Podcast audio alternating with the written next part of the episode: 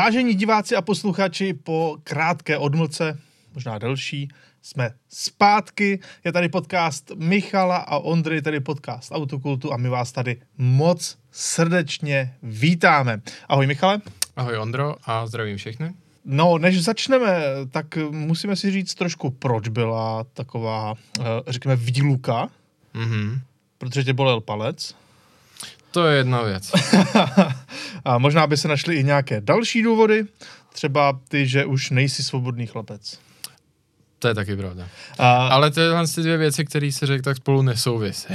Že, takže nebolí tě palec z toho, že už nejsi svobodný chlapec. Přesně tak. Výborný. Budeš dneska všechno rýmovat? Budeme všechno rýmovat, ano. A to zní docela lákavě. Uh, ano, uh, můžeme se dneska do toho vrhnout rovnou skákavě. Uh, začneme tím, že si představíme to, co tady mám u sebe. Jelikož vyšlo nové číslo magazínu Faster. A je to přelomové číslo. Je to totiž první číslo, respektive první časopis na světě, kde na titulce je samotný Michal Skuhrovec. Vidíte ho, tady sedí v autě. Uh, není to tak prestižní jako magazín Time nebo Forbes, ale blíží se to, takže uh, kdo chcete teďka na stáncích, uh, většinou na benzinkách, na Molu a na OMV bývá tenhle časopis Faster a je tam plno zajímavého čtení. Maserati MC20, Porsche 718 Spider RS, to jsou dva hlavní materiály, ale přijdou si na své i milovníci třeba francouzských ostrých hatchbacků, protože tady je Renault 5 GT turbo a plno dalších materiálů, takže rozhodně neváhejte, pokud máte rádi čtení o autech, tak tohle je náš magazín Faster, který rozhodně doporučujeme. No a Michale, tak. Eh, když už jsme tady u toho, že na titulce je Maserati MC20, mm-hmm. tak nám to udělá takový krásný oslý mustek k dnešnímu prvnímu autu, protože dneska se budeme věnovat zejména uh, jistým novinkám, které v automobilovém průmyslu se objevily a také si dáme i nějaké vaše dotazy. A začneme tímhle strojem. Tohle je naprosto uchvatný kus automobilového designu. Je to Alfa Romeo 33 Stradale. A Michale, uh, ty o tom autě víš docela dost, mm-hmm. protože tě velmi zaujalo. Ano. A zároveň je to právě auto, které je z Maserati MC20 blízce příbuzné. Takže ano. Michale, spust. Tak, děkuji. Dobře. Uh, tak, uh, jako rezidentní italofil tady se toho ujmu.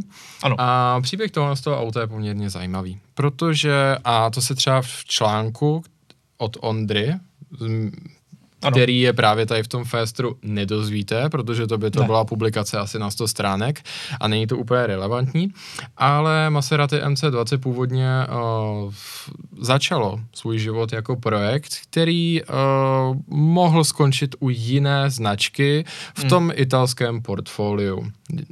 Mohla to být Maserati, ale stejně tak to mohla být Alfa a v těch úplných začátcích svého života s, tam byla i určitá studie proveditelnosti pro Ferrari. Protože, jak víme, tak Ferrari sice není součástí Stellantisu, ale ta vlastně struktura je tam značně provázaná. Nicméně skončilo to uh, jako Maserati a nenechte se zmást, není to nějaký takzvaný ten batch engineering neboli inženýrství značkové. Uh, skutečně ten vstup Maserati tam byl značný a tyhle ty úvahy byly jenom v těch, uh, v těch samotných úplně nejmenších začátcích, mm-hmm. řekněme.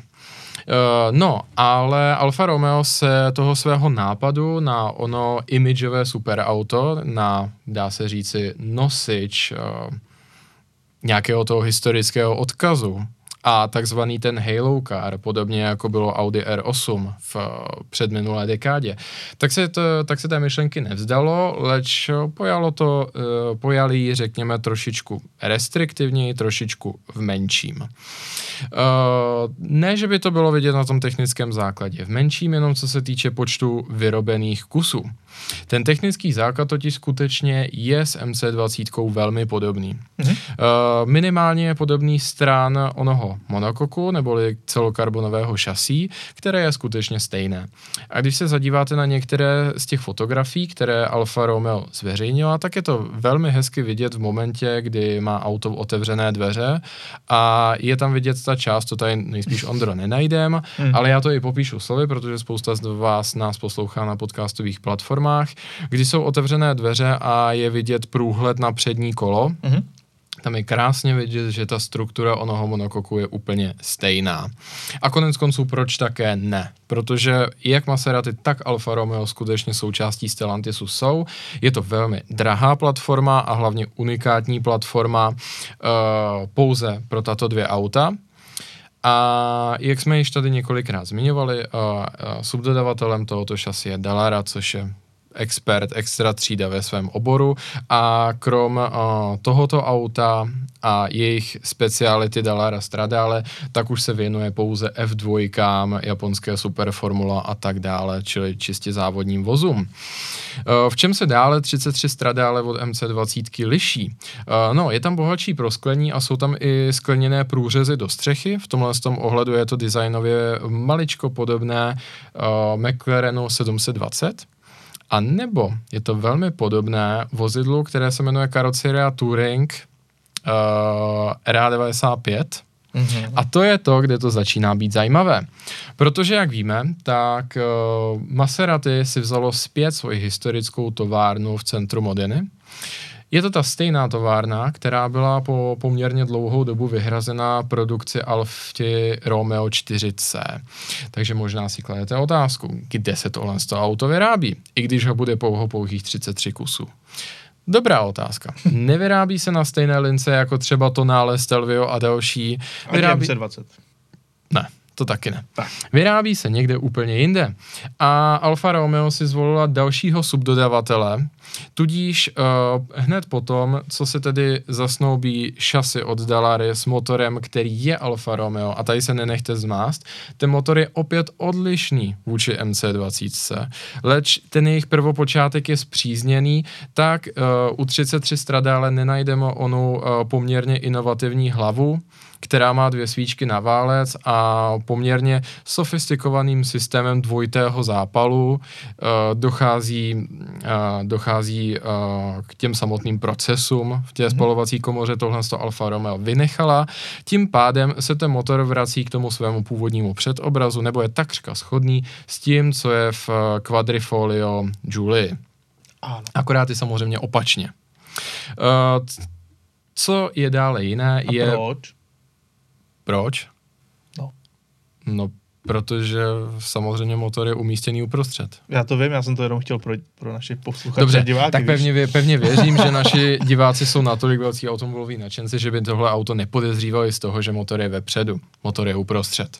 Tedy před a, zadní nápravou. Ano, před zadní nápravou. A konec konců, a to je dost zajímavé, převodovka je také jiná taktéž 8 stupeň, podobně jako Tremek, který je v MC20, ale představ si 33 stradále má ZF. To mi trošku smrdí tím, že to auto je nádherné, ale jako nákladově ho dost osekali. Protože 8 ZF je dneska jedna z nejpoužívanějších a tedy i svým způsobem nejlevnějších automatických převodovek. To je otázka. Ano, ale... jasně je to to, co právě používají v Julie, takže to mají mm-hmm. oskoušené. Mm-hmm.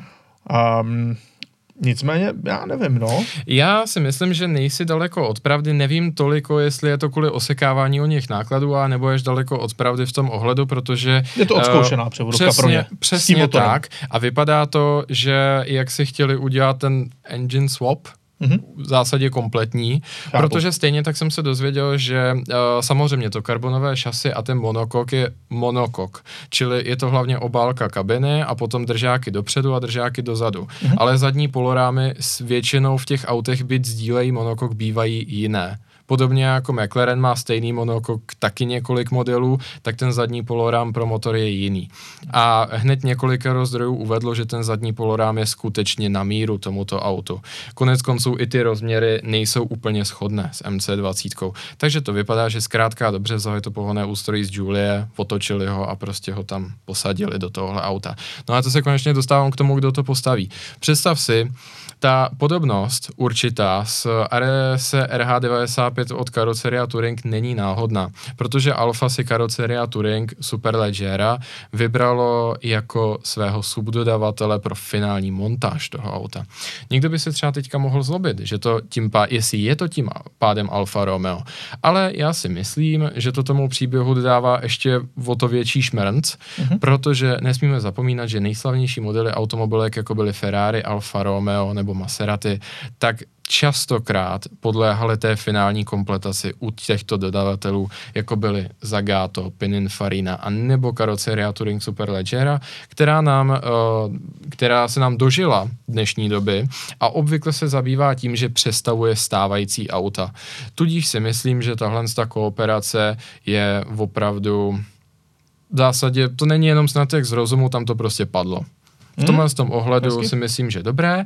A co je ještě zajímavé, 33 uh, eh, aut již má své majitele. Konec konců bylo o tom rozhodnuto už dávno. Byli pozváni i na jeden z uh, podniků Formule 1, kde se setkali s Valtteri Bottasem a Guany Joem a zde proběhla jakási párty, představení toho prvního vyrobeného kusu.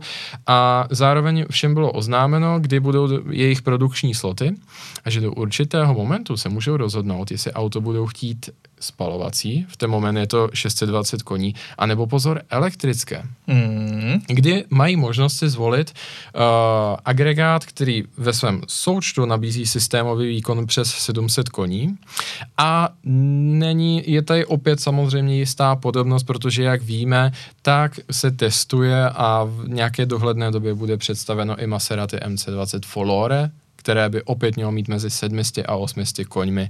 Takže, jak vidíme, Alfa Romeo využije i tuhle tu verzatilitu té původní platformy.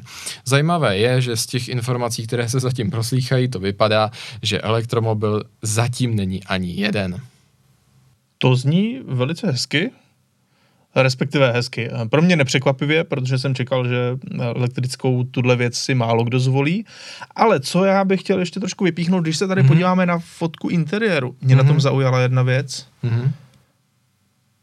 Ty budíky vypadají, že jsou normálně jako mechanické. Možná, možná mm-hmm. to je mhm. display, takhle to nedokážu mm-hmm. poznat. Ale v tom případě, pokud je to, jsou ty budíky normálně klasické, mechanické, tak to znamená, že to auto nemá žádný displej žádný infotainment. No, takhle určitě má displej mezi budíky, to No víme. jasně, tak tam je, tam mm-hmm. vidíš, že tam je to čísilko, ale mm-hmm. tak to je mhm. takový ten, uh, jak se říkalo dřív, maxidot na oktávkách, že jo? maxidot. Tak tam mají takový italský maxidot, ale uh, vlastně jinak tam žádný displej není, což mi přijde naprosto fascinující. Jako za mě je to auto famózní jako celé. Ale ten design je, jako na to navazuje mm. i mhm. další věc, že to nemá multifunkční volant. Ano. Jako ano. je to velmi retro ten design, což ano. je co se tomu naprosto hodí, je to paráda. Ano. Ale když se na to takhle podívám, tak tady je to opravdu jenom o tom, jako že si skoupil vlastně takového moderního veterána, mm-hmm. máš s tím jezdit a mm-hmm. řídit a neřešit žádné blbosti. E, možná mě jako nakonec překvapí, třeba se tam něco odklopí a tam ten displej bude přes celou obrazovku. Ne, já jsem souhlasím, ale... v tuhle chvíli to skutečně tak nevypadá. A spousta hmm? z těch modernějších prvků, které na MC20 najdeme, tak tady docela mizí. No. Nemluvě o tom, že uh, doprostřed toho kokpitu se nám nastěhovala, nastěhoval jakýsi ovládací panel, což jsou všechno jako překlápěcí switche kovové. No právě. Uh, tudíž klasická tlačítka, že jo, bez zpětné vazby, když to tak řeknu, prostě jenom elektronická, tak to, to je všechno pryč. Nemluvě o tom, že z toho interiéru se vystěhovala, když bych to tak řekl, drtivá většina věcí. A v tomhle tom ohledu jsem, jako tady možná se nabízí to vysvětlení, prostě nikdo nezvolil elektromobil. Za A. Všichni víme, víme, že velká část nadšenců prostě elektromobily nechce. Nemluvě o tom, že tohle je Alfa Romeo, to není Tesla že hmm. ano. A od Alfa Romeo řekl bych, že ta sběratelská a fanouškovská základna prostě očekává něco. No a nemluvě o tom, přesně jak se tady krásně popsal Ondro, oni tomu, oni tomu vlastně rozloučení s těmi starými dobami šli tak strašně moc naproti, všema těma s těma prvkama, že se to skoro zdá jako hereze do toho prostě nedat, ten spalovací motor. Ale za mě, já, já jsem z toho taky okouzlený, je to prostě překrásné auto. Ano. Ten design je úchvatný. Někomu by možná mohlo přijít uh, z těch živých fotek, že ten zadek je trošičku delší, než být musel, když to porovnáme s tou původní 33, mm-hmm. tak jako tam maličko, úplně taková lehoučká ano, disproporce vlastně neřekli, je. že to odkazuje na původní Alfa Romeo 33. Dobře, odkazuje to na původní Alfa 33. Děkuju, že jsi to řekl. Která je nádherná.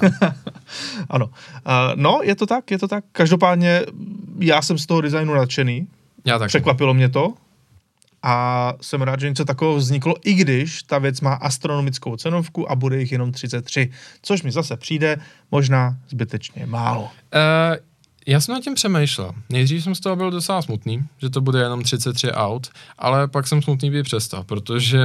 Uh, no tím to bude jedno z nejvýjimečnějších těch nových moderních mm, aut, které vůbec budou. No, ona, zase ta cena je samozřejmě astronomická, protože to bude přes milion euro, ale zase na druhou stranu myslím, že už o pár chvil později si ukážeme, že to ve skutečnosti nemusí být zase až tak drahé, protože jsou tu jiní fréři. A uh, druhý aspekt je ale ten, že tady se obávám, že to tohle je, neřeknu dárek, ale prostě bratrská ohleduplnost Maserati. Protože vzhledem k tomu, že ta auta sdílejí podobný základ, tak zkus si představit, že by jich vyrobili 600, mm, když celková roční jasně. produkce MC20 je asi 2,5 tisíce aut to už by byl, jako ta kanibalizace by tam zkrátka být mohla mm-hmm. a pak se otvírá tisíc dalších otazníků. Když se na to podíváme, ten podíl té ruční práce už na MC20 je velký, ale tady je naprosto extrémní a tady se otevírá obrovské množství otázek, kdo a jak by to postavil. Protože ta fabrika už na to prostě není. Chápu. Za předpokladu, že by to bylo na, nemluvilo o tom, že spousta z těch designových prvků jsou extrémně drahé a komplikované. Na tom autě je to strašně vidět, třeba počínaje předními světly. Kdyby, kdyby to, to auto by určitě nebylo tak pěkné, kdyby se vyrábělo na lince stejně jako ta MC20 a uh, karoceria Touring prostě není schopná udělat víc, než třeba je, já nevím, dvě auta za měsíc. Už tak si myslím, že ten svůj standardní výrobní program museli úplně dát k ledu, aby tohle to stíhali vyrábět. Je to rozmožné, no a tak s tímto jdeme na další dnešní novinku. Hmm? A to je auto, které já jsem nemohl vynechat. Mm-hmm. A navíc už jsem v něm i seděl a brzy vám o něm přinesu video, takže dneska to bude spíš jenom taková jako mm-hmm. rychlá představovačka, protože to, co tady vidíte, tak to je nový Land Cruiser 250 od Toyoty. Jedno z nejdéle ozna- eh, používaných označení v automobilovém průmyslu, Land Cruiser, a zároveň eh, i svým způsobem taková ta terénní ikona kterou asi každý zná, protože to je Talent Cruiser, to už je dneska pojem. A máme tady novou generaci, která bude i u nás, je to auto vyloženě určené do Evropy, a na rozdíl od těch větších modelů, jako je mm-hmm. třeba Land Cruiser 300, který se představil přednedávnem, respektive mm-hmm. to, já nevím, rok, možná rok, dva. Mm. A, a ten bohužel v Evropě oficiálně není. Každopádně 250 s ním sdílí svou základní platformu. Jenom to auto je o něco menší a je to tedy nástupce toho Land Cruiseru 150, který se tady u nás mm-hmm. samozřejmě také prodával. To znamená, že pod kapotou je čtyřválcový diesel 2.8, což samozřejmě nemusí znít nikomu zas tak lákavě. Ten motor má lehce přes 200 koní, tady žádný sprinter, ale tohle auto je přece jenom o něčem jiném. To, co tady vidíte, tedy pokud se koukáte na náš YouTube, tak je auto, které má kulaté přední světlomety.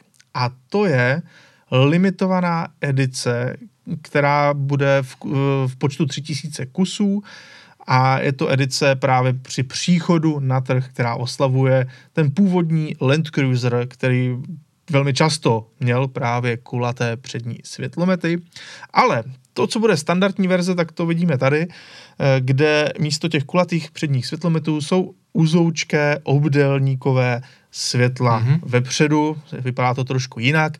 Já, když jsem to auto viděl naživo, tak vlastně jsem došel k závěru, že mně se možná víc líbí tahle verze. Já musím říct, že mě taky už obrázku. světly. Ano. Jakkoliv plno lidí už dneska touží právě po té limitované edici, uh, která bude jenom ve dvou hmm. barvách, má hmm. trošku jinak interiér, jiné sedačky, ale jinak uh, vlastně technicky je to stále to samé auto. Tady vidíme kus, který má nějaké ty terénnější pneumatiky, hmm. ale standardně to bude vypadat takhle. Tady máme Land, Land Cruiser zezadu. Je to sedmimístné auto, je to auto, které kombinuje to, co Land Cruiser vždycky kombinovat uměl. Tedy, mm-hmm. uh, řekněme, komfortní až luxusní kabinu, Vidíme tady opět na obrázku, mm-hmm. takže pokud chcete, uh, posloucháte nás někde v autě, tak můžete taky skočit potom na náš YouTube. Uh, tak tady to je trošku vidět, že ta kabina opravdu působí fakt dobře. Já když jsem v tom seděl, tak to má takové ty pohodlné sedačky, kvalitní kůži, uh, hezky se v tom člověk uvelebí a zároveň má kolem sebe plno moderních věcí. A co se mi hodně líbilo, tak to auto stále sází na klasické, uh, uh, jak to říci, jak se tomu říká, fyzické, fyzické přepínače. A, ah, jistě. Ano, má analogové. to veškeré, ano, analogové. Samozřejmě tam ten velký displej dotykový, ten tam mm-hmm. taky je. Ale ty hlavní funkce, klimatizaci, nastavování znik režimů, uh, uzávěrku diferenciálu a tady tyhle ty věci, tak jsou všechny na tlačítko. Uh, jak říkám, o tomhle se budeme bavit jen tak zběžně, protože to velké video na vás čeká, mm-hmm. ale můžete nám rovnou napsat, jak se vám tohle auto líbí, stejně jako ta Alfa 33. Budeme si zase moc rádi pročítat vaše komentáře, které byste tady mohli dát právě pod video na autokult.cz. A k tomuhle já mám jenom jednu věc na závěr, a Michale, pak nechám tebe, abys to trošku okomentoval. Mm-hmm. Já když jsem v tom autě seděl, když jsem si ho prošel, když jsem se na něho díval ze všech možných stran, prolízal si ho, jak má nově teďka mm-hmm. spevněnější rám o 50%, o 30% tuší tu karoserii na tom rámu a tak dále a tak dále, tak jsem zase z toho měl takovou tu radost, že se někdo nad tím zamyslel a že udělal to auto tak, aby vydrželo. A to mi přijde krásné, protože opravdu to mi dneska trošku chybí u některých aut, protože takový ten trend, co nastolila Tesla, je vyrobit to co nejjednodušeji, co nejlevněji a co nejrychleji. To je gigacast. Uh, tak. A tady naopak se někdo jako řekl, vyrobme to tak, aby to vydrželo, hmm. aby to bylo kvalitní, aby to bylo jako masivní a, a funkční. A to je ten hlavní dojem, který jsem já z tohohle auta měl a to je to, co mě na tom autě taky baví, pořád to působí jako auto, které si koupíš teďka a budeš s ním jezdit následujících 20 let a nebudeš na tom řešit nic žádné zásadní věci a prostě jenom jezdíš. Já, já mám možná jenom takovou řečnickou otázku. Jak se to stalo, že je to tak cool najednou? No, Michale, za pár let. No, protože jako já si poměrně v živé paměti mám, já, kdy Toyota, kdy synonymem Toyota byl Prius, Dvojkové. Nebo Auris. Nebo Auris. Pamatuješ si na Auris? Pamatuju si na Auris, no. To bylo auto, který bylo prostě v ten moment za mě jako ta automobilka byla prostě hmatatelně horší než třeba Škodovka. V, tom, hmm. v té mojí vlastní percepci tady na evropském trhu. Jasně. Samozřejmě, že člověk viděl i ten větší obrázek, co všechno vyrábí, že Toyota Century vyrábí samozřejmě celou dobu v Japonsku a no, tak jasně. dále, ale to modelové portfolio bylo prostě jako zoufalé tady v Evropě. Hmm. Mi přišlo. A a jako člověk by si tam v zásadě nic nevybral.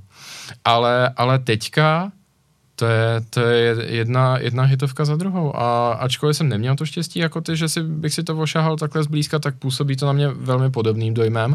A prostě když se člověk podívá do té nabídky, do auta, už v tenhle moment, tak si říká, Hergo, to všechno dává smysl. Prostě. Ano, ano. A možná, možná, že podobně jako je tady ten dneska už naprosto omletý narrativ o tom, mm-hmm. že nikdo nemůže říct ani popel proti Cayenu, protože díky tomu máme GTčková Porsche a všechno to krásné, co dneska Porsche vyrábí. Dost možná ten mesiáš, ten vykupitel pro Toyota byl Prius, a my si teďka o dekádu a něco později můžeme užít auta, která na tom trhu absolutně nemají jako konkurence nebo nemají, nemají substitut. Protože hmm. když se na to tak podíváme, tak německé automobilky po nás akorát neuvěři, ne, neuvěřitelným tempem sypou buď hodně elektrifikované věci, hmm anebo, anebo rovnou plně elektrifikovaná auta a předplatné na vyhřívání sedaček a prostě čím dál vě, menší kola, že jo, uší kola a takovouhle hrůzu vůbec, hmm. která nemá nic co dočinění s tou dlouhověkostí a s tou hodnotou té konstrukce. No a to je to zase tohle. Trošku s tebou musím souhlasit, byť teda to vyhřívání sedaček, myslím, že teď od toho dokonce upustili v BMW, protože upustili. zjistili, že to fakt nikdo nechce. Ale ano, mám podobný z toho dojem, že v té Toyotě, jak se snaží pokryt tak nějak všechno, hmm. tak pořád si nechávají ty cool věci a snaží hmm. se v tom uh, dělat další pokroky. Hmm. A co ti chci říct, tak třeba dneska jsem viděl uh, Toyota GR Corolla, protože hmm. ta uh, v rámci uh, Faster Cars, což je právě firma uh, zpřízněná s naším časopisem Faster, uh, tak se tady už poprvé konečně podívala i do České republiky. Je to hmm. auto samozřejmě dovezené ze zámoří, kde se Corolla GR výhradně prodává. a musím říct, že taky to je neskutečně cool ta věc, je to krásně široké, má to 300 koní, je to prostě super čtyřkolka a fakt se mi to hodně líbilo, takže eh, samozřejmě pokud by někdo zrovna jako zatoužil po něčem takovém, tak v rámci Faster Cars se, se o tom autě dá eh, zjistit víc informací mm-hmm. a případně, kdo by chtěl, tak to auto se dá přivést. Ale zároveň teď jsem třeba četl, že GR Yaris ve faceliftové verzi bude mít taky 300 koní a bude mít automat 8 stupňový. Mm. A, a všechny tyhle věci se jako teďka vyvíjejí pořád tím směrem, jako že ne, že eh, kašleme na to, tohle je takový jako poslední zkouška, pak už to dělat nebudem, ale pořád se snaží to vyvíjet dál a dál. Jo, jako to zní skvěle. Právě Takže jako ten Yaris. Bezva, chválíme. Nebo i GR86 má mít nějakého nástupce. Jo. No, takže jo. Zatím to vypadá nadějně. Ale jdeme dál a Michale, teď je to zase něco pro tebe, protože tohle je Aston Martin DB12 a ano. musím říct, že vypadá vážně hezky. Tedy ta, ten čumák je to možná taková jako otevřená žabí huba. Jako vždycky. Jako vždycky, ale přesně jsem to chtěl říct, že to jako je běžná věc už dneska, nejen u Astonu, ale už to tak prostě mají hmm. dané, že ty motory potřebují hodně vzduchu a ono i designově je to hmm. výrazné, takovýhle ono tam, nasávací otvor. Tak, tak. No, na jednu stranu nenechme se zmást, ono to není jenom kvůli tomu, že motory potřebují hodně vzduchu, hmm. ale ono je to i hodně kvůli tomu, že uh, chodci potřebují si ponechat hodně kostí. Uh, je, to, je to kvůli tomu, že samozřejmě ta evropská legislativa tlačí na čím dál vyšší kapoty, hmm. uh, právě kvůli těm bodům střetu s nohami chodce, uh, věci jako vystřelovací. Ale víš, jaký je hmm. problém? Pojdej. No, že lidstvo taky stále roste, jsme vyšší a vyšší. A takhle to vlastně půjde do nekonečna. To je otázka. To je otázka. Hele, třeba doži- doba dožití v Americe teďka poprvé snad po 20 letech klesla docela výrazně. Takže možná, možná, že nebude tak dobře zase. No, tak ono, pokud si bezdomovec v LA, tak asi no, ta, takový no, jako... no, tak jasně, ale tak tady se bavíme o tom, o tom no jasně, o tom, jak se dorůstá. Tak konec konců dneska už se trošičku víc hlídají ty růstové hormony v mase, takže možná, že zase bu, možná, že se lidstvo zase ustálí trošku. Nicméně, uh, tak, i, tak i ona, tak do DB12 se vejde a stejně tak DB12 prošla všemi nárazovými testy, takže v tomhle z tom ohledu to vypadá dobře. DB, můžete si oddechnout, DB12 nevyhladí lidstvo, lidstvo. Ano. Ale uh, je to teda velmi hloubkový facelift DB11 a je to poměrně zajímavé pokračování toho, z toho příběhu, který uh, vlastně asi mojí vinou jsme tady v tom podcastu několikrát sledovali a to především momentech, kdy jsme třeba věštili ze věcí, jako byla účetní závěrka, a nebo z velmi zajímavého příběhu a splatitého Aston Martinu Valkyrie. Nicméně uh, Aston Martin poměrně dlouhou dobu plánuje, když to tak řeknu, o poměrně ostrou modelovou ofenzivu. A její součástí měla být auta s motorem uprostřed a hlavně, nebo respektive její páteřní součástí měla být auta s motorem uprostřed, ale vypadá to, že to se ještě nějakou chvilku konat nebude. Konec konců Lorenz Stroll to řekl asi před nějakým rokem a půl až dvěma, že si dají maličko pohov a že budou spíš ještě rozvíjet ty platformy, které v téhle ten moment mají.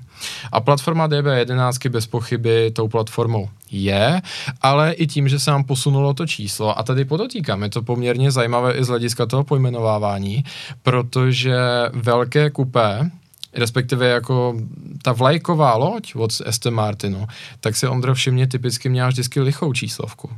Mm-hmm. DB 9. 7, DB 9, DB 11 a ano. teď máme DB 12. Uh, ale asi a, z, co, a v, rámci, tak v rámci numerologie znamená to něco? Uh, krom toho, že tomu může říkat DB Tucec, tak mě nenapadá nic. Dobře, tak jo. Uh, takže, no ale teďka se konečně pojďme podívat, co to znamená. Uh, z DB11 definitivně mizí 12 válec. Konec konců Aston Martin do uh, tohohle klasu uh, cepem mlátí už nějakou chvíli a vytlouká z toho i různé, řeknu, převážně zajímavé limitované edice. A teď už je vidět, že je to definitivní, protože pro DB12 se žádným 12 válcem nepočítá. Místo toho tady máme 8 válec, který je tedy uh, převzatý od Mercedesu, ale co je poměrně zajímavé, tak je jeho finální výkon. Třeba z AMG GT Black Series víme, co, čeho je to ten motor schopen a v DB12 se na to číslo skoro podivá. A to díky tomu, že má 680 koní.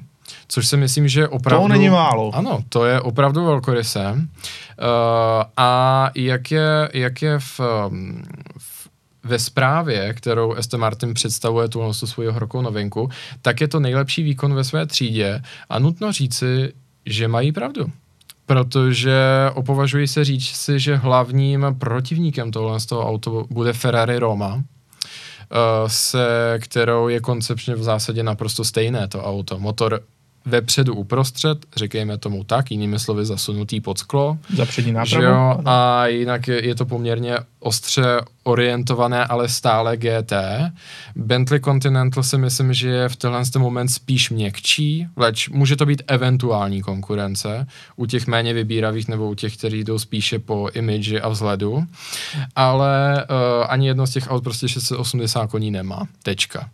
A v tomhle tom ohledu před Aston Martinem smekám, ale předtím, jsme, předtím smekám ještě víc a co mi dává naději na to, že ta budoucnost je světlá a že se nad tím konečně zamysleli, je pohled do interiéru. Protože konec konců i uh, ty příspěvky, kterými třeba Aston Martin promuje tohle auto na sociálních sítích, tak jsou hodně netypické, Ondro. Protože třeba tam vypustili, třeba tam vypustili obrázek, který říká, že to auto má o 38% lepší poměr mezi rozložením pedálů. A nebo třeba... A, a jak nebo se to měří?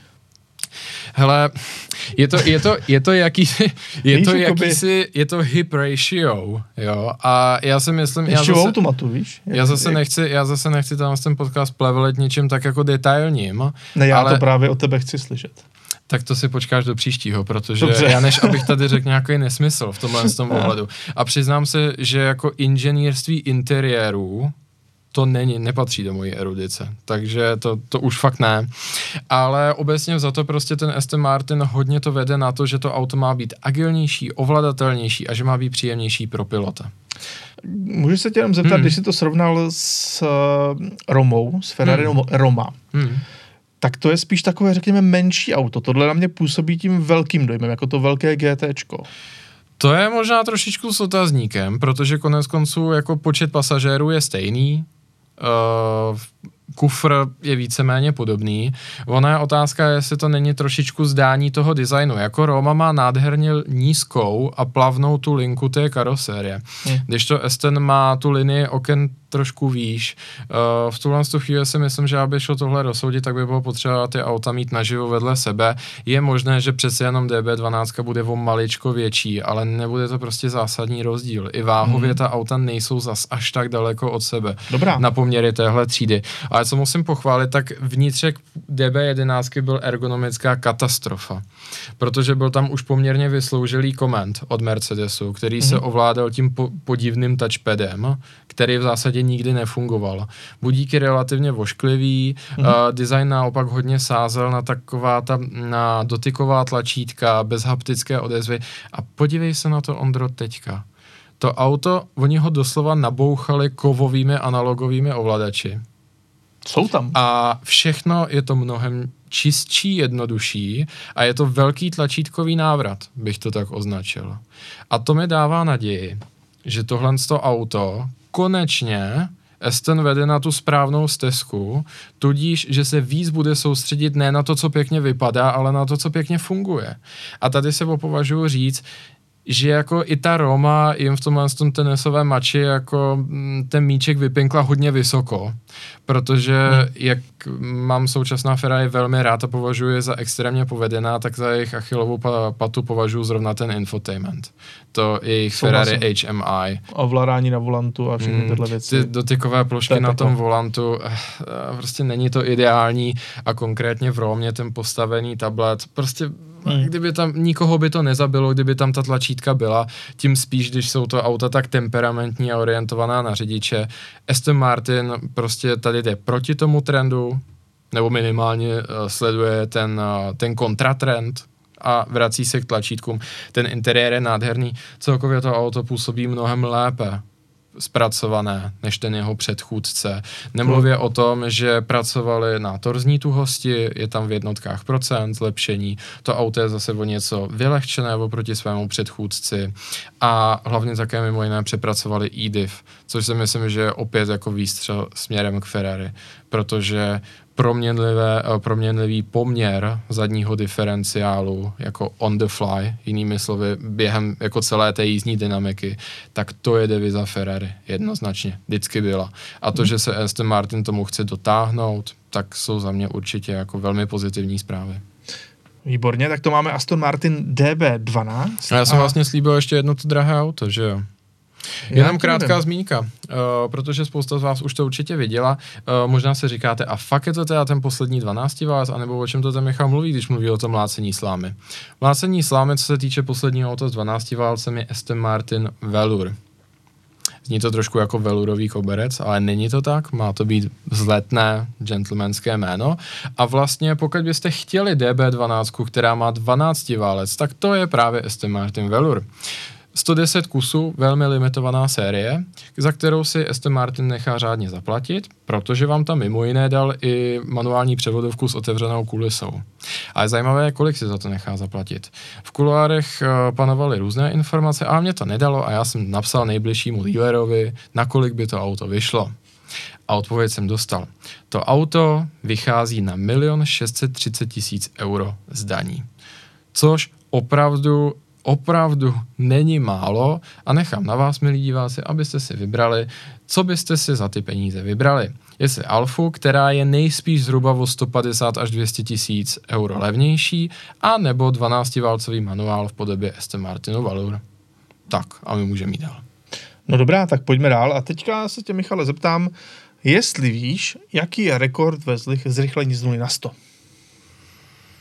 Mm, No, uh, myslím si, že to drží Spearlink, ne? Ta šílenost britská, malinkaté auto s vysavačem na podvozku. Není to tak? Není to on. Ne? Není to tak on, protože teďka je nový rekordman. Mm-hmm.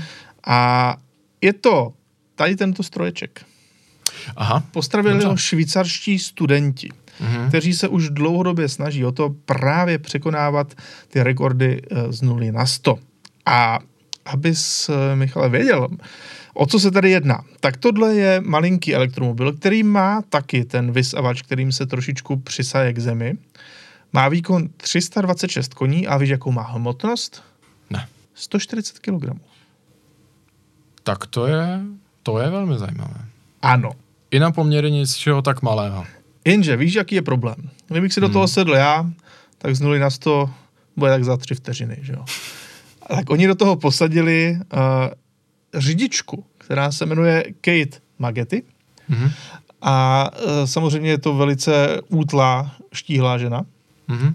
A s ní dokázali zrychlit z 0 na 100 pod mm-hmm. jednu vteřinu. Takže tahle věc zrychluje z 0 na 100 za 0,900 vám to řeknu naprosto přesně, až se to tady najdu, 0,956 tisícin sekundy. A je to hezký do Guinnessovy knihy rekordů, eh, nebo na Wikipedii, jak by řekl toto Wolf, ale, ale, a, ale na druhou stranu jako velký respekt tomu, že právě studenti dokázali něco takového, porazili e, německý tým, který dříve jim ten e, rekord sebral, takže co se týče pozemních kola pohánějících automobilů, respektive těchto vozítek, tak tohle je rekordman. 0,956. Velmi zajímavé. A teď pojďme na tohle, protože já vím, že ty jsi takový ambasador zhruba tří věcí, Michale. Jsou italské vozy. Mm-hmm. Uh, druhá věc je Porsche. A třetí je Mini. A ono se nám představilo úplně z brusu nové Mini. A tohle je Cooper S Electric, tedy ano, tohle je elektrická verze nového Mini. Uh, co bychom o tom mohli takhle říci? Zase je to o něco větší, než to bývalo, to se dalo čekat. Mm-hmm. A mě na tom je nejvíc zajímá jedna věc. Bude tohle auto i se spalovacím motorem? Bude, Ondro. Bude. My jsme, my jsme tedy viděli všichni to oficiální představení, kde se nám představilo jak nové Mini, které se tedy už nemenuje jenom Mini. V minulosti se totiž jmenoval Mini Cooper nebo Mini One, ale teďka se všechny hatchbacky budou jmenovat Mini Cooper. A to i ty, které budou třídveřové, i ty, které budou pětidveřové, i kabriolet. Myslíš, že přijde i pětidveřák? Mluví se o tom. Dobře. Mluví se o tom, protože Clubman je mrtvý. Kombíček malinký. Hmm. To je škoda, ten byl vždycky jako stylový, ale je pravda, že to nikdo moc nekupoval.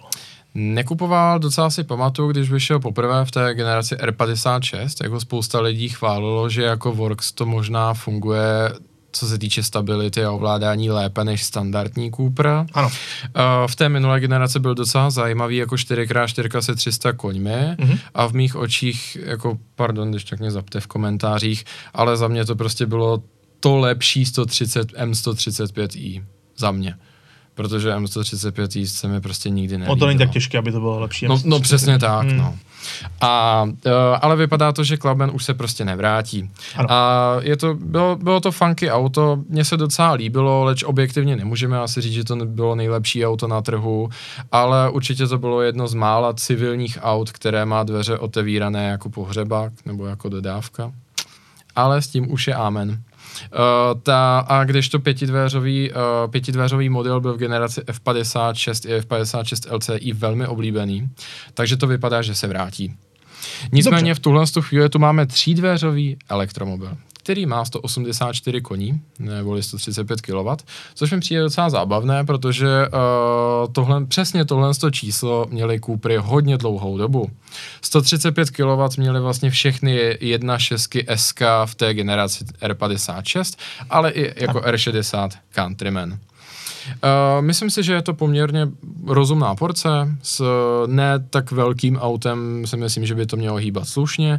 To auto se zas až tak nezvětšilo vůči, uh, vůči minulé generaci a na poměry elektromobilu není ani zas až tak extrémně těžké, i díky tomu, že má 40 kWh, což je na poměry trhu spíše méně. Není to, to asi je poměrně malá baterie, ano. Jo. Na poměry dnešního. Tak, Cooper SE bude mít 217 koní, 54 kWh hodin a ujede údajně 380 kilometrů. Ty spalováky podle všeho přijdou a všechny budou 48V jako mild hybridy. Upřímně jsem na to zvědavý, jsem velmi zvědavý, jestli se třeba dočkáme i Worksové varianty se spalovacím motorem, jestli to třeba nebude reparát vůči předchozí generaci, která trošičku trpěla tím automatem s hydrodynamickým měničem, jak si tady vždycky rád připomněl Ondro. No, a je, on je to fakt. Nefungovalo to, no, dobře. No, on, je, on je to prostě fakt. Ano. Jo. A... Je to 8 qual icing, který je v Peugeotech. Mm, tak vám to řeknu. Jo. Mm.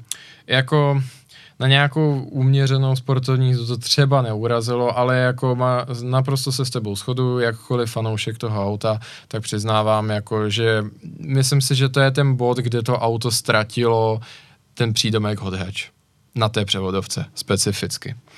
No a co říkáš designu, Ondro? Je to takové minimalizované? Design mě vůbec neuráží, docela hmm. se mi to líbí. Tady máme interiér a tam mě teda zaujal, uh, zaujalo vlastně stvárnění toho hmm. centrálního displeje. Mm-hmm. Je takový veliký talíř svítící, kde mm-hmm. se vám mhm. zobrazuje úplně všechno mm-hmm. a vlastně to dává smysl, má to takový jako hezký, jo, máš něco dole, něco máš nalevo, něco napravo, nahoře rychlost, uprostřed navigace, mm-hmm. vlastně docela dobrý, před tebou už není žádný displej, tam už je jenom uh, Uh, head-up display. Je to tak. Takže to je vlastně taky display, ale není to display. Tenhle ten kulatý OLED display je hodně zajímavá věc, protože jak víme, tak vyrobit kulaté displeje ještě do nedávna byl dost velký problém a většinou se to řešilo jenom tím, že to byl standardní obdélníkový displej, přes který byla nějaká plastová formička a softwarově se vypnulo to, co bylo kolem. Tady vzhledem k tomu, že je to organická LED, tak už to není problém, ale v zásadě pro auta je to dost unikátní řešení, ale uh, musím říct, že jako celkově tady hlavně hlavně vidím z těch uh, fotek toho interiéru, to vypadá, že se nám dost zlepšila ta kvalita zpracování. Konec konců Mini Coopery nejsou levné a ty elektrické tuplem nebudou. Ale co se týče použitých materiálů a některých aspektů toho designu kolem volantu a tak dále, cítím tam určité zlepšení. Uh, a myslím si, že Mini v tomhle tom asi dělá ty kroky tak nějak průběžně, protože F56 byla výrazný skrok proti R56 a vypadá to, že i tahle ta varianta nám zase pokročí kousek před. Je to teda úplně nová platforma, jak vidíme, ale co třeba není úplně nová platforma, je to druhé, co nám Mini ukázalo, a ano. to je nový Countryman. Opět to představili jenom jako elektrický, ale tam už dokonce i vypsali, že samozřejmě budou klasické spalovací verze. Hmm. Byť to hodně dlouho tak nějak jako, ne že tajili, ale prostě to neříkali. Hmm. Mnoho lidí nabilo toho dojmu, že tohle bude zase jenom čistě elektromobil, ale není tomu tak. Každopádně je to jenom převlečené BMW X1, nic víc. Je to přesně tak. O, já musím říct, že za mě je to docela sympatický halloweenský převlek. Já jako brandově tu image mám docela rád, je to takový funky design. Ale ale je to velký, sorry. Je to velký, je to velký. Já vím, že mini dneska už není o tom, že to má být mini, jo, hmm. to prostě doba pokročila.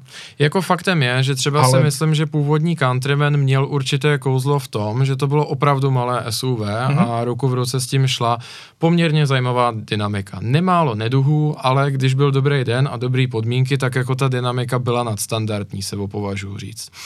Naprosto s tebou souhlasím. Tohle to auto i designově tak nám jasně říká nepospíchat protože i ten krabicovitý design, který tím, když to tak řeknu, jako v tomhle tom ohledu původní Countryman, tak byl jako přifouknuté mini. Tady mi přijde, že mini říká jako, dobře, tak vy chcete britské SUV, tak vám se asi líbí Range Rover, že jo, tak my vám ho uděláme v malém. Tak, je to tak, je to tak. Máš naprostou no. pravdu, prostě to krabice, ale teď už pojďme na to jo. hlavní, co jsme Jdeme. tady trošičku tak nějak avizovali, a to jsou od dotazy vás, našich diváků a posluchačů. Takže, Michale, pojď na to, hrň to na mě, já vůbec nevím, co tam je. A, a chci být překvapen. Uh, to, oni, to, oni to ani tak nejsou dotazy, jako, jako když bych to tak řekl, obecné komentáře a připomínky. Dobře. Uh, a hlavně se to týkalo naší série uh, těch aut, které bychom na tom dnešním trhu vybrali. Super. Uh, musím říct, že spousta z vašich nápadů je velmi podnětných. Uh-huh. A je to, je to super. Třeba uh, náš, uh, náš tenář Staličná 5653, tady vzpomíná Nissan 400Z. Určitě byla by to velmi zajímavá varianta, ale jak si sám odpovídá, bohužel u nás není na prodej. Dále mluví o Roadstru Abarth 124.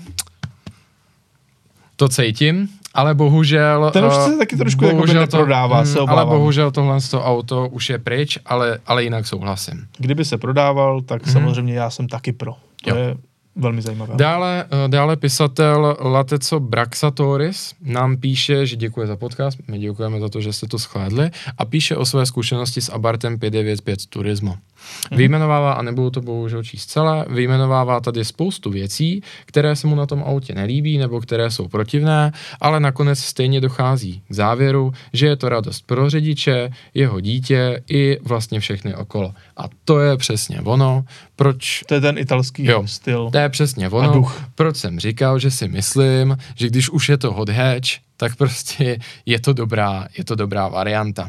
Mm-hmm. Dále. Uh, Dorobák 79 nám píše, že postrádá Subaru Outback, že je to podle něj nejlepší poměr cena a co za ní dostává. Co si o tom myslíš, Ondro? Jak jakoby, jako, že, jo takhle, že ho postrádá v našem výběru. Ano, ano, ano. Já jsem se, že ho postrádá celkově. no snad mu ho nikdo to ne, uh, Subaru Outback já v mnoha ohledech souhlasím podvozkově, tím, co za to dostaneš, super auto, jediné, mm. co pro, prostě pro mě tam chybí, je trošku jako motor. Mm-hmm. Mně přijde, že jako poměr dynamika, spotřeba, uh, to, jaký je projev toho a tak, tak to prostě jako to Subaru je trošku zaseklé v 90. v tomhle ohledu. Mm. Máš s tím výzkušeností, to nechám na, na tobě tu, tu odpověď, ale nevím, nějak mě to taky nenapadlo. Hmm. protože ani ta cenová politika jakoby není nejlevnější těch aut. Když, bych to tak, když se na to tak podíváme, protože taky slibuju, že nebudu tolik říkat, když bych to tak řekl. To, ano. Na, to mi tady taky někdo napsal. Uh, dále, Stevo 3326 říká, Maserati Quattroporte nějak se úplně na něho zabůdá a to je velká škoda. Díky bohu. Za Maserati jsem tady jako, považuji říct, ambasador já a ani já jako ambasador tak ho našim divákům doporučit nemůžu. Bavili jsme se tady o něm a... Já bych to vůbec nevytahoval, tohle auto.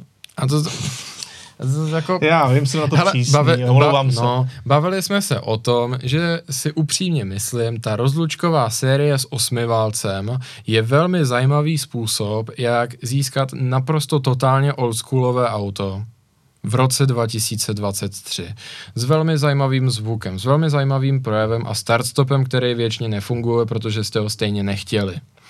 Ale jako i jakkoliv mám Maserati rád a budu se tady za ní být, tak budu objektivní a budu to vykládat jenom v rámci těch možností. Maserati Quattroporte patří do jiné dekády, nechme ho tam a upřímně zkrátka a dobře v té kategorii, ve které by bývalo soutěžilo vůči těm autům, které jsme zmiňovali, tak si upřímně myslím, že to relevantní slovo už nemá. Konec konců je to teďka rozlučkovat. nemělo. Dobře, podle Ondry ani nikdy nemělo a do určité míry s tím souhlasím, to auto prostě vždycky bylo poněkud rozporuplné, maličko schizofrení, nevědělo, co chce dělat dřív, jestli být sportovní, jestli být luxusní a všechno mezi tím.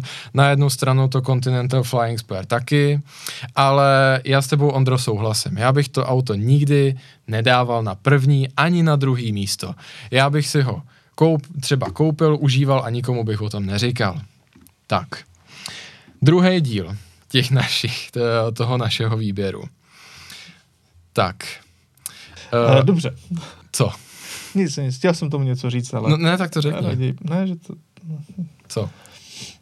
No, že to auto je takový jako, takový Valtteri Bottas mezi autama. Že to jako bývalo kdysi jako zajímavý, dobrý, ale vlastně dneska už No, to je jedno. A ne, no, ne, ne, ne já, to, já to přiznávám. Zase na druhou stranu Valtteri Bottas pár závodů i vyhrál a vždycky dojížděl na druhém místě, když Kdysi, měl no. správný materiál.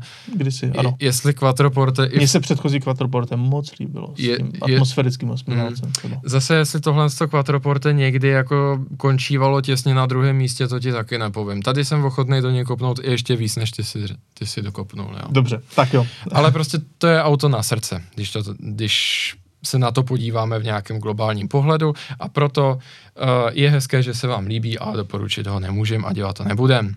Tak, uh, Další, stoličná 5653 zase uh, v druhém dílu píše, očekával bych, že tam bude Cupra Formentor VZ5. A máte pravdu do určité míry, protože jo, proč ne? Je, proč to, ne? je to super tip, ale zkrátka dobře skončilo mm-hmm. v tom, tom našem výběru maličko pod čarou, protože maličko více jsme upřednostnili tu praktičnost těch vozů a ten Formentor maličko asi trpí na to rozložení v tom šasi, co se týče prostoru v kabině, ale jinak já bych byl všema deseti to, pro ho to doporučit. Špatné. Na poměry těchto auto není špatné, hmm. na poměry crossoveru to auto jezdí úžasně, hmm. je to jako, je to velmi zajímavé, ale je to pořád crossover se vším všudy a i s těmi neduhy je to takový, řekněme, kompromis trošku. Ale fakt hmm. auto výborné jinak. Jo, to se nedá, nedá proti tomu nic říct. Je to spíš tak, že se nedá jednoznačně říct, že by nám nádherně vyplnil ty požadavky na tu jeho specifickou skupinu a tam jednoznačně zvítězil, protože ono to auto je maličko přesně, jak se teďka řekl, v území nikoho. Ale to neznamená, že by se mi nelíbilo. A upřímně bych jej doporučoval a já myslím, že ty taky. Jo, jo, jo, ale už se to v podstatě ani nedá koupit. Hmm. Co jsem se teďka nějak informoval. Takže bohužel a právě my jsme tam dali Audi RS3, což je stejná technika, jenom v placatém autě. Hmm. A, a to mě, nebo stejná, motor není úplně stoprocentně stejný, ale víceméně. A to mně právě připadá, že to dává víc smyslu, hmm. ale Formentor je jakoby fakt zajímavý kompromis mezi vším a na to, jak to auto je jako zvýšené a tohle, tak to jezdí fakt úžasně. Takže nemůžu proti tomu říct jediné křivé slovo a věřím, že plno lidí, eh, pro plno lidí to bude vlastně ideální auto. Hmm. A, a vůbec nic proti tomu nemám. Jdeme dál. Tak, co tady ještě máme? Bude i téma o ruské ladě, o její úspěchoch a chybách? No, Já se obávám... o úspěších to nebude tak dlouhé. Tak takhle, v některých závodních seriálech Sovětského svazu tak vyhrál. Určitě. Povinně. I VFTS se mi líbí. Já jsem jako... Cože se ti líbí? VFTS. se přiznám, že nevím. To je ta reliová, široká. Jo, jasně. Mm, už vím. Nivo mám taky rád. Mm-hmm. Nejen jako sír, ale jako auto. A já vlastně proti tomu jako ve výsledku nic nemám. Lada dělala upřím, upřímná auta, samozřejmě licenční povětšinou. Mm-hmm, Ta, ta Niva se z toho tak nějak jako výjímala tím, co to bylo, jak to bylo, jak to fungovalo. Do dneška funguje. Proč ne? Akorát tady musím říct, že vzhledem k tomu, že vám nechceme um, tady prezentovat informace, které jsou povrchní a témata, o kterých příliš nevíme, jenom je opapouškujeme, tak tady já se upřímně přiznávám, že nevím skoro nic. Takže za předpokladu, že si se dovzděláme v tomhle tom ohledu, mm-hmm. třeba i od lidí s relevantními zkušenostmi, tak pak bychom to mohli zvážit. Těch zajímavých různých variant a pokusů bylo u té Lady hodně. Hmm. I různých verzí speciálních, že jo, pro zách, záchranné složky, pro uh, integrovaný záchranný sbor, jak tomu dneska hmm. říkáme. Uh, jo, ano, a možná by to za to stálo. Můžete nám klidně napsat do komentářů, co byste chtěli, jestli zrovna tohle mm-hmm. by bylo to, mm-hmm. po čem byste toužili. Udělat třeba i nějaký sovětský speciál. Ano, e, auto sovětského bloku jako celek, to tak. by mohlo být poměrně zajímavé. E, třeba i to provázat s politikou, protože je tam poměrně do zajímavých historiek, třeba které zase znám z té dějepisné mm-hmm. linie. Proč ne? Uvidíme, jestli, jestli se na to dočerpáme a bude na to prostor. Nicméně doufám, že třeba tazatel uh, viděl, anebo mu to teďka doporučíme, jestli to neviděl, uh, jeden z dílů lidového auta Jamesa Maye, speciálu, který natočil mm-hmm. James May, třetina slavného tria Top Gear Grand Tour, kde se specificky ladě věnuje a konkrétně tomu velmi zajímavému příběhu, jak Rusové přišli k licenční výrobě jednoho z nejúspěšnějších Fiatů na světě a mm. tehle ten díl celkově, tenhle ten dokument se opovažuje říct, že je naprosto fenomenální. A je to velká část příběhu uh, Lady. Takže upřímně za předpokladu, že jste to neviděl, doporučuji se na to podívat, protože to je něco, na co my, i když si to studujeme, tak si nikdy nešáhneme, protože James May to tam vral do neuvěřitelné hloubky a v těch opravdu věrných kulisách, jak v Turíně, tak pak třeba i v Rusku. Mm-hmm. Tak a když už se bavíme o té erudici a o tom, co je přesné a co není přesné, uh, dostal jsem děsnou bídu za tu Toyota Mirai ve dvou případech. Pojdi, co si tam skonil? Uh, že, že to byl zaplacený cestní názor. Určitě. Samo, samozřejmě, uh, to, co tady posloucháte, snažíme se vám za všech okolností přinášet naprosto objektivní věci. Samozřejmě subjektivní soudy do toho budou vneseny vždycky, protože stejně tak by někdo mohl udělat naprosto validní závěr, že všechny ty diskuze jsou naprostý nesmysl, protože ve velkom městě je funkční MHD a na delší vzdálenost vás připraví ČD, Leo Express anebo RegioJet. Tudíž, že tohle prostě vůbec nedává smysl. Celá automobilita. Je to tak? A jako, taky, by, taky by to byl názor. Hm? A o kterém by se samozřejmě dalo diskutovat. O velké části věcí, krom některých fyzikálních zákonů, se dá diskutovat. Nicméně, za předpokladu, že to byl zaplacený názor, tak v tom případě asi po, vydám žalobu na zaplacení na Toyota Česká republika protože... Neproplatili ti fakturu. Protože já jsem za to opravdu nic nedostal a konec konců tohle je můj koníček, ani to není moje povolání, takže ten názor, který jsem prezentoval, já bohužel si za ním prostě stojím. Uh, samozřejmě, samozřejmě, že jsme to řekli v kontextu. Uh, ne, jako myslím si, že nebylo úplně validní z toho, co jsme tam řekli, udělat jednoznačný názor, že nejlepší elektromobil je Toyota Mirai. My jsme tam toho řekli víc.